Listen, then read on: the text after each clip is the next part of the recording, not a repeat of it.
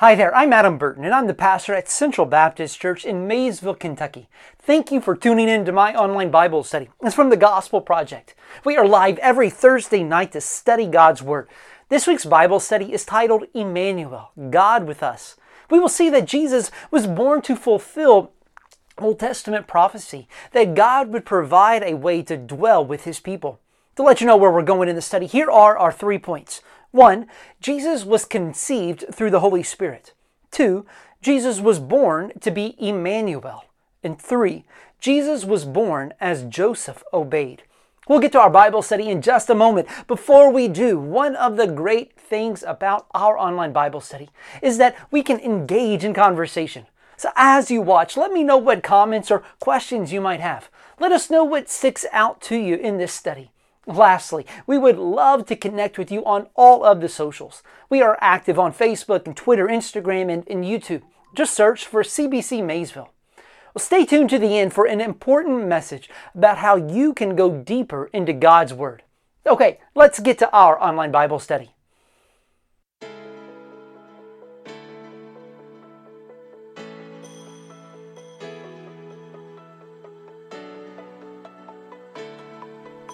The Christmas season fills many people with incredible delight in the experience of family, food, and fun.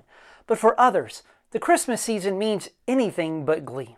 Family strife, broken marriages, and illnesses protrude in this season like a mountain of pain standing in the way of joy. A mountain of pain with winding roads may lay before us. Yet the book of Matthew stands tall as a billboard in front of this mountain, and it says, The promised Messiah has come, and he is far greater than we could have ever imagined.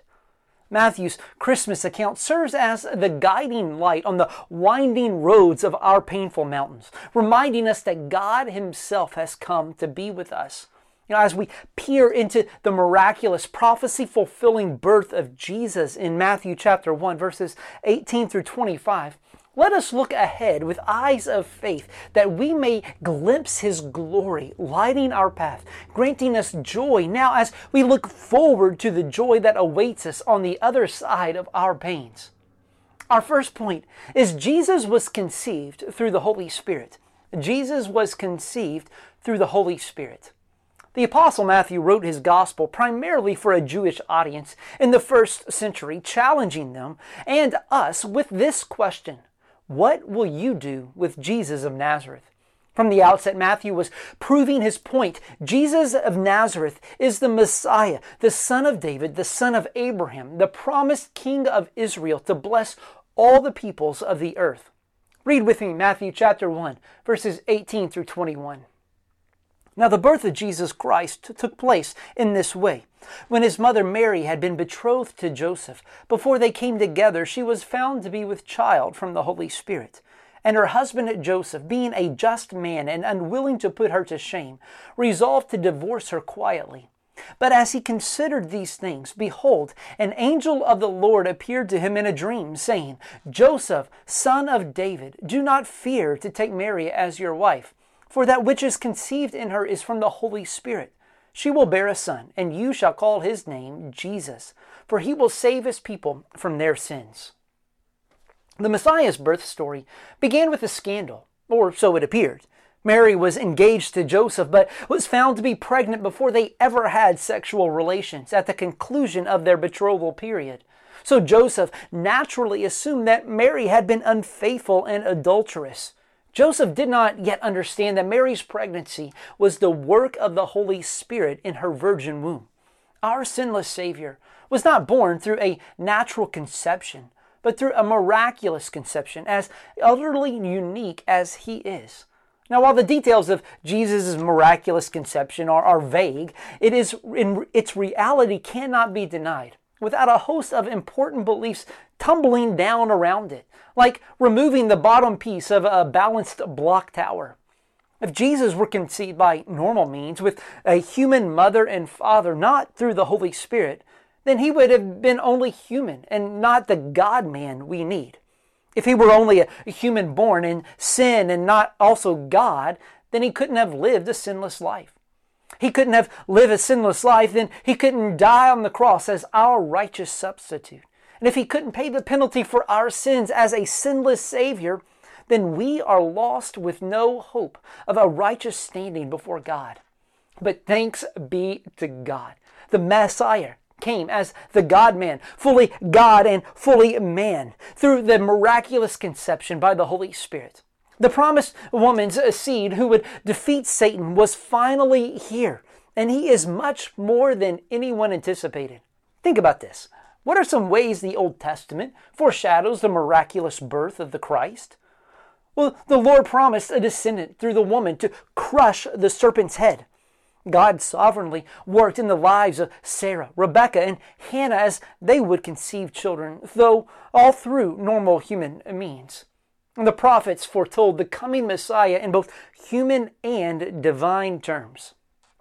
God intervened through an angel to clarify for Joseph the uniqueness and glory of Jesus' conception. Because while God had foreshadowed it in the scriptures, nothing in human experience could prepare him for the miracle and its purpose.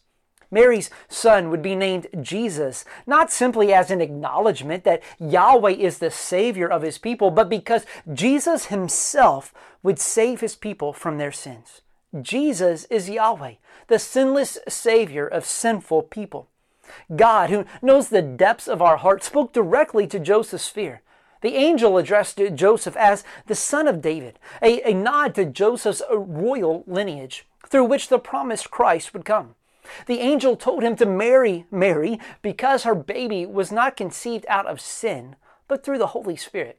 Through this marriage, Joseph would assume legal fatherhood for the child and bear responsibility for naming him. Therefore, the baby would be born of the Virgin, would indeed be the promised Son of David. The name Jesus is the Greek rendering of the Hebrew name Joshua, which means Yahweh is salvation. Yahweh is the personal covenant name of God that, the, that he revealed to Moses. Jesus' very name communicated his mission to save people from their sins. The primary purpose of Jesus' coming was not what many Jews expected of the Messiah. You know, many were anticipating the Messiah to free Israel from their Roman oppressors and establish the military and political dominance they had enjoyed in the time of King David and King Solomon. Jesus' revolution, however, would, would be focused on the greatest need all of all humans at all times freedom from the sin that separates us from God. Think about this.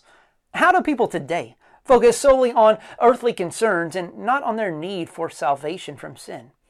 Maybe their goal is, is a good reputation before people without concern for the relationship with God financial concerns of making ends meet and, and doing well in society. You know, it can keep one from eternal concerns or maybe political concerns that can dominate a person's focus. Maybe even parents uh, can focus on education from an earthly perspective to the detriment of their child's need to know the scriptures and to hear the gospel. Our second point is Jesus was born to be Emmanuel. Jesus was born to be Emmanuel. Matthew often paused his story to comment on how Jesus' Jesus' experience fulfilled some pattern, prophecy, or principle from the Old Testament. Here, he paused to reveal how the conception, birth, and naming of Jesus fulfilled the Old Testament prophecy of Isaiah chapter 7, verse 14. Read with me here, Matthew chapter 1, verse 22 and 23. All this took place to fulfill what the Lord had spoken by the prophet.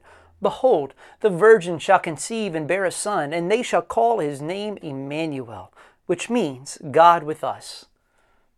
Matthew unveiled a divinely orchestrated parallel between the immediate fulfillment of Isaiah's Old Testament prophecy of a boy named Emmanuel born to a young woman and the future fulfillment of Jesus' birth to the Virgin Mary. The immediate fulfillment entailed a, a, young woman conceiving a son through natural means, but the complete fulfillment entailed a actual virgin conceiving a son through supernatural means. Matthew highlighted this prophecy to drive home his point. Jesus is the promised Messiah, the fulfillment of Israel's expectation. The immediate fulfillment of the prophecy assured Judah of salvation from a military threat but the complete fulfillment ensured the spiritual salvation of God's people. The details surrounding Jesus' birth not only prove his identity, but they also remind us of the faithfulness and trustworthiness of God and his word. Jesus was born to fulfill the Old Testament prophecy that God would provide a way to dwell with his people. If God has kept his numerous promises to Israel by sending the Messiah, won't he also keep his numerous promises to us now? Listen to this essential doctrine the virgin birth. The Bible affirms that Jesus was conceived by the Holy Spirit and born of a virgin. The virgin birth affirms the historicity of the incarnation, where the eternal Son of God took on human flesh. The virgin birth is significant in that it also serves as a reminder of Old Testament prophecies, while also affirming both the deity and humanity of Christ. The events surrounding Jesus' birth lined up with Isaiah's prophecy. The purpose of Jesus' name, that he would save his people from their sins, implied that he indeed is Yahweh understanding this divine implication, Matthew applied the name Emmanuel to Jesus not just as a symbol, but as reality. Jesus is God with us in every sorrow. Jesus is God with us to save us from every moral failure. Jesus is God with us on mission. And Jesus is God with us forever and ever. Listen to this quote He died for all who ever saw no help in them, nor by the law. I this have seen, and gladly own salvation is by Christ alone. Now let's look at the meaning of Jesus be, is being Emmanuel, God with us. Like the triune nature of God, the miraculous incarnation of Christ, God the Son took on human nature through the work of the Holy Spirit in the Virgin Mary's womb. It's a reality we can't just grasp completely. See, Jesus is 100% God and 100% man. He is the only man worthy of our worship. Let's look at the significance of Jesus as being Emmanuel, God with us. Jesus felt hunger, fatigue, and great grief. He felt the sting and, of being misunderstood, hated, abandoned, betrayed, and left to hang on a cross. God the Son, in the flesh, completely immersed himself in our physical, emotional, and spiritual pain. God, or Jesus is God with us in every sorrow. Jesus did all this to become the perfect sacrifice to pay for our sins. On the cross, Jesus, who never sinned, became sin and endured the full wrath of God for our sins. The death of a perfectly righteous human could atone for the sins of another human. Or, I'm sorry, they, uh, yeah, the death of a perfectly righteous human could atone for the sins of another human. But only God Himself could endure the fullness of God's wrath to atone for the sins of all sinners and rise from the dead three days later. Only Emmanuel, God with us, could accomplish such great salvation. Jesus is God with us to save us from every moral failure. After Jesus rose from the grave, he, he gave his followers an incredible commission go and make more followers of Jesus from every nation. Attached to this command was the incredible promise of his eternal presence. Jesus is God with us on mission. Know, one day, God will again dwell in the fullness on the earth. In the New Jerusalem, God the Almighty and the Lamb of God will be enthroned forever. Jesus is God with us forever and ever. Think about this. Why is Jesus' presence with his people such an encouragement? Well, we can know that we are never alone, never forsaken, never abandoned. Our obedience to God's commands and Jesus' missions is it's possible because we are strengthened by God's presence. Jesus' presence with us confirms God's love for us and guarantees our eternal salvation from sin. Our last point is Jesus was born as Joseph obeyed. Jesus was born as Joseph obeyed. Read with me Matthew chapter 1 verses 24 and 25. When Joseph woke from sleep, he did as the angel of the Lord commanded him. He took his wife, but knew her not until she had given birth to a son, and he called his name Jesus. Don't miss the incredible leap of faith Joseph took when he obeyed God's command to marry Mary and assume legal fatherhood of Jesus. Joseph would be subject to the town's confusion, distrust, and disdain. Who would believe Mary's baby wasn't the result of his lack of sexual restraint during their betrothal? I mean, can you imagine the, the whispers and, and scoffs dripping from people's lips at the mention of Joseph's name? Joseph's obedience wouldn't be applauded by most people, but he sought the applause of the only one who matters. See, empowered by God's words through the angel, Joseph believed and obeyed. God's words, spoken through the angel, empowered Joseph's faith and, and subsequent obedience. First, God reminded Joseph who he was, a son of David, through whom the promised Messiah would come. By addressing Joseph this way, God reminded Joseph that he never forgot his promise to David. God was now calling Joseph to take his place in the lineage that led to the Savior. Second, God spoke to the fear that threatened Joseph's faith. Joseph's fear certainly wasn't unfounded. God knows that we face circumstances that are legitimately frightful, but He also knows how to, to speak to our fears through His Word so that our fear doesn't keep us from obedience. God's words told, jo- told Joseph that God was up to something greater than Joseph's fear the salvation of his people from their sins.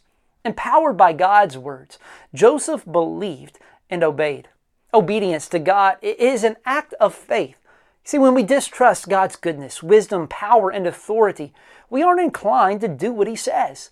But when we are convinced that God is good enough, gracious enough, and powerful enough both to command what He wants and to empower us to do what He wants, we're compelled to obey. Our obedience or disobedience to God communicates whether we believe He is trustworthy. See, we become convinced of God's trustworthiness as we immerse ourselves in God's Word, which declares over and over again God's holiness, love, power, and faithfulness. And as our faith grows, sweet fruits of obedience come forth.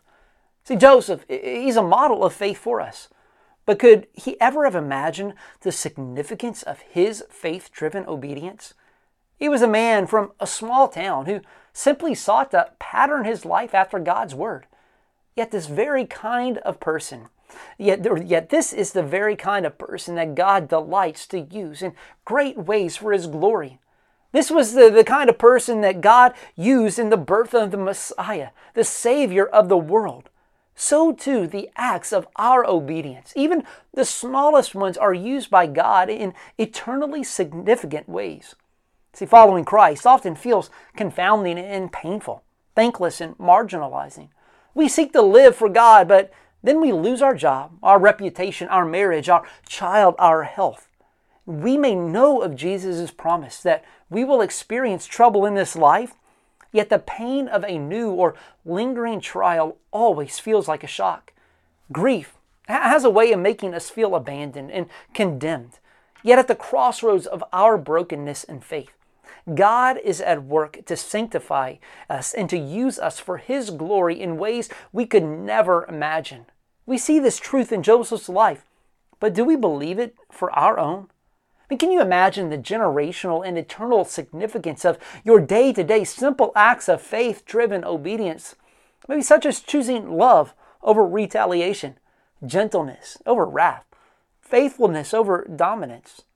If Jesus Christ is the same yesterday, today, and forever, then you can trust that every single step of obedience that you take is well worth it. See, the God who used Joseph in the coming of Emmanuel is the same God who is eager to use you for his eternal purposes as you daily yield to his word in faith and obedience. Think about this. What are some ways faith driven obedience can have eternal significance? We see models of faith driven obedience for the next generation of believers in our families, right? Our communities, in our churches. Maybe faith driven obedience it extends to sharing the gospel, which uh, can impact others for their eternal joy in Christ. Faith driven obedience also reinforces our sanctification and desire for eternity as we live now in God's presence. From the beginning, God chose to use humanity to spread His glory throughout the earth. He made humans in His image to fill and to cultivate the earth as His very own representatives. Adam failed, but God did not. God later chose the nation of Israel to model his character and justice to the rest of the nations. Time and time again, Israel failed, but God did not. Through Israel, God sent his Son to become a human and perfectly live as the radiant and complete image of God. He is Emmanuel, God with us. Jesus, fully God and fully man, did not fail. He succeeded in obedience on our behalf and for our instruction. When we place our trust in Christ, we receive His forgiveness, righteousness, and friendship. We also receive His mission. God is still working through human beings, His church, to spread His glory throughout the earth by presenting Christ in His fullness to others. Because we have been forgiven of our sin through the life, death, and resurrection of Jesus, we present Christ in His fullness to others as fully God and fully man, the one who provides forgiveness of sin. Here are some ways for you to apply God's Word to your life. How does the promise of Jesus as Emmanuel, God with us, encourage you to obey in faith? What are some ways your, your church can show the, those suffering in your community that Jesus came to be God with us this holiday season? Who will you introduce to Jesus, the Christ, the Savior of the world? Listen to this quote God's will and the obedience of His people have great power in changing the course of individual lives and indeed the history of the world. Pray with me. Father, we praise you for your you for your love and grace shown in sending your son Jesus to be Emmanuel, God with us. You have provided for our salvation by faith in his name and you have given us your spirit to empower our faith-driven obedience. Help us to, to obey you with gratitude in our hearts and help us to proclaim the name of your Son with boldness and joy so that others can believe in his coming. Amen. Thank you for watching this week's Bible study. Remember that Jesus was born to fulfill Old Testament prophecy that God would provide a way to dwell with his people. Jesus was born to the Virgin Mary to fulfill Old Testament prophecy and to, and to affirm that he is the Sonless Savior, God in the flesh, who came to dwell with people and to save us from our sin. Connect with me if you would like to know how Jesus can change your life forever. Would you like to dig even deeper into this week's Bible study? Join our online Bible study Facebook group where you're going to get a short study each day. You can find us at facebook.com slash groups slash OBS Central. That's facebook.com slash groups slash OBS Central. If you enjoyed tonight's Bible study, would you share it with your friends? Lord willing, I will see you next Thursday for our online Bible study. God bless.